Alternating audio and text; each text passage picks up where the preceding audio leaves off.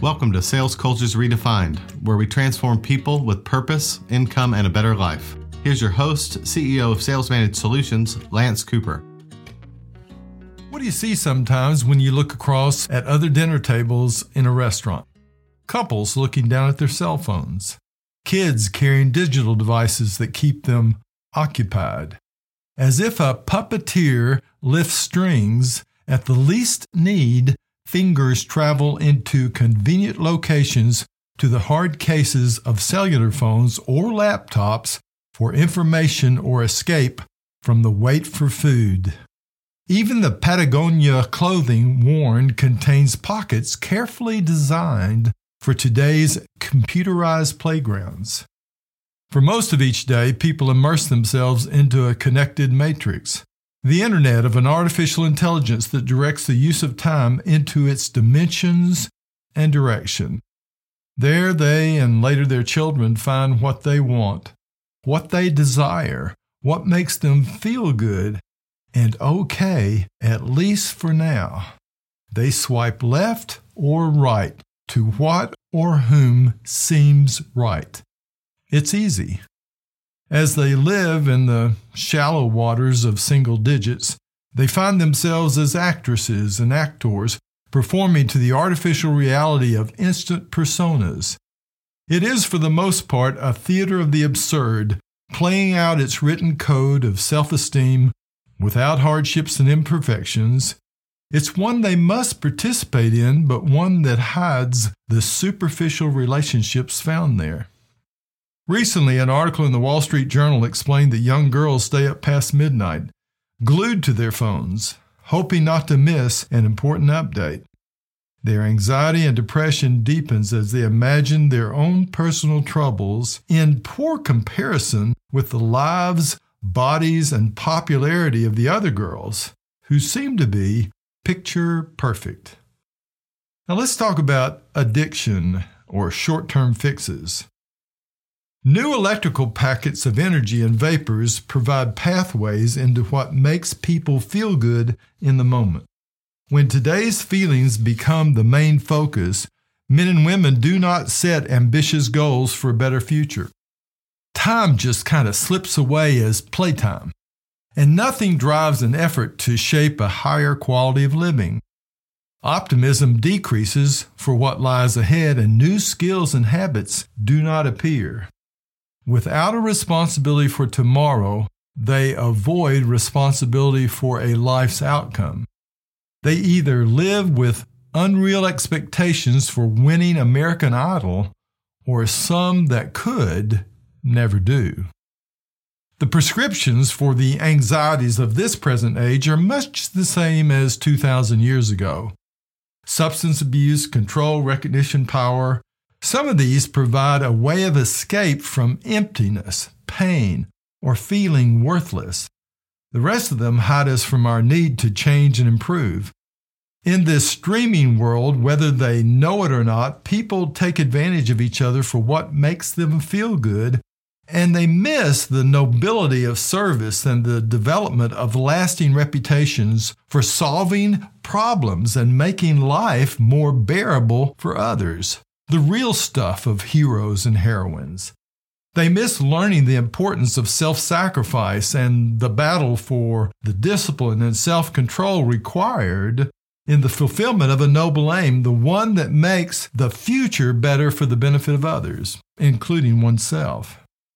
As people live in the moment and only to themselves, a loss of purpose and meaning contribute to their lost existence. The days or weeks pass by without the pursuit of ambitions in the best interest of themselves and a better life for all. You see, they're trying to find an identity, to feel okay, to be significant, ever leading to panic. There's, there's a lot of things that they're trying to use, like food or sex or wealth or possession or power or control or pills or alcohol or or drugs or even achievement in the present or recognition from other people. All of this is kind of leading to an anxiety or a loss of purpose or sociopathy, no conscience, no empathy. The truth is, life is difficult And we're all pretty broken and in need of change for our own good and the good of others. Now, let's talk about ambition in terms of long term improvements that don't hurt anybody but always help people. Individuals can transform themselves and the world around them, and they can create a future not yet imagined. It's learning from past mistakes and training by the discipline necessary to make the best of a difficult life that offers learning to those who will be trained by them these hard times, these moments in which we need to look at ourselves and, and make adaptations and change parts of ourselves, grow into new habits. You know, these hard times actually help people make their way toward an important vision the growing experiences yield a healthier life to those who are trained by them and, and, and to those people that don't avoid them or try to make life always easy because it's not easy. It's hard. And as was often quoted in the road less traveled by Dr. Scott Peck years ago, life is difficult. And as we study history, we see the evidence of individual progress, personal advancement, and realized ambitions that made a difference. People built hospitals and schools and homes, and they ended substance abuse and slavery. And out of shape individuals lost weight and kept it off, and lazy people became conscientious. And I can relate to that one because, boy, was I lazy in my younger years. Controlling leaders learned to delegate and empower others, and negative coaches became encouragers, and Industriousness replaced irresponsibility.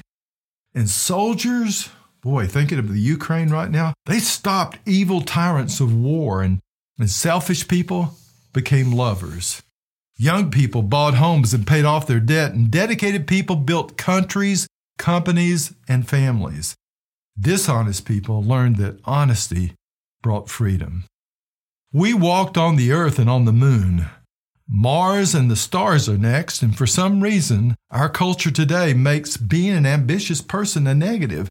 Maybe it's because of corporations like Enron and Wells Fargo and the bad news of their indiscretions, or, or bad salespeople who sell without integrity, and all of us have been in front of one of those. Or maybe it's leaders who kill and lie to achieve their aims, or fathers who pursue other things more important than their brides or families. Maybe it's because of a growing dependence on a government that wants us to make it the center of responsibility for social change and good.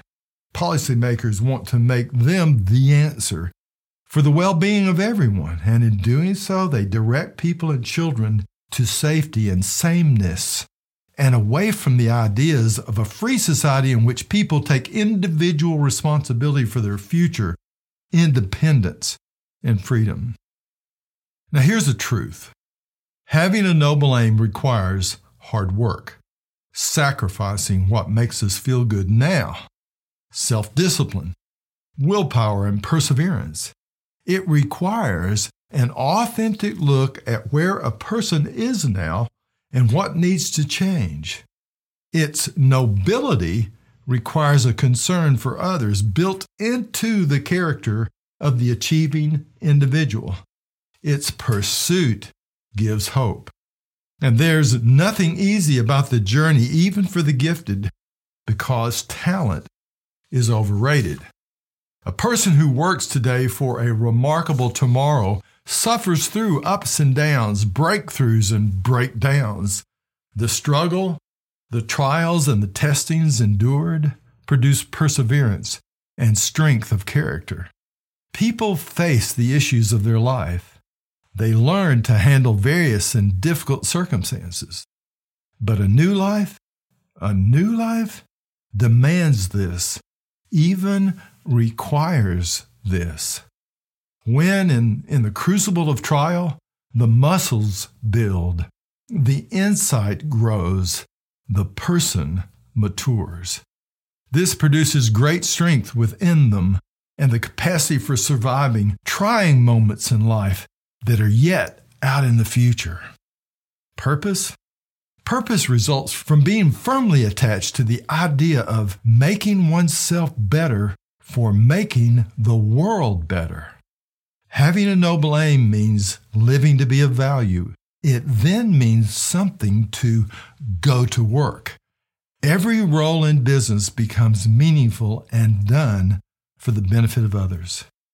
In the achievement, people gain new and helpful attitudes and skills. They change their habits, replacing bad ones with new ones. Their reputation as a contributor in the lives of others rises from a deeper, steadfast, and meaningful approach to the problems that face people. Salespeople sell to help people satisfy wants, fill needs, and solve problems. Salespeople sell to earn an income from making life better for themselves and others. And you, the leader, you determine if this is true. You can change the lives of those you lead by what you believe. I want you to remember these important fundamentals of sales leadership. Number one, be an example of an ambitious person of service for the reps, the customer, and the company. Ask questions to help people discover important changes in their lives with desired goals to pursue and achieve want the responsibility of leadership and teaching. Love coaching and helping people develop skills and new habits. Ask about or track the progress of those on your team and believe in and encourage those you lead. Celebrate their progress.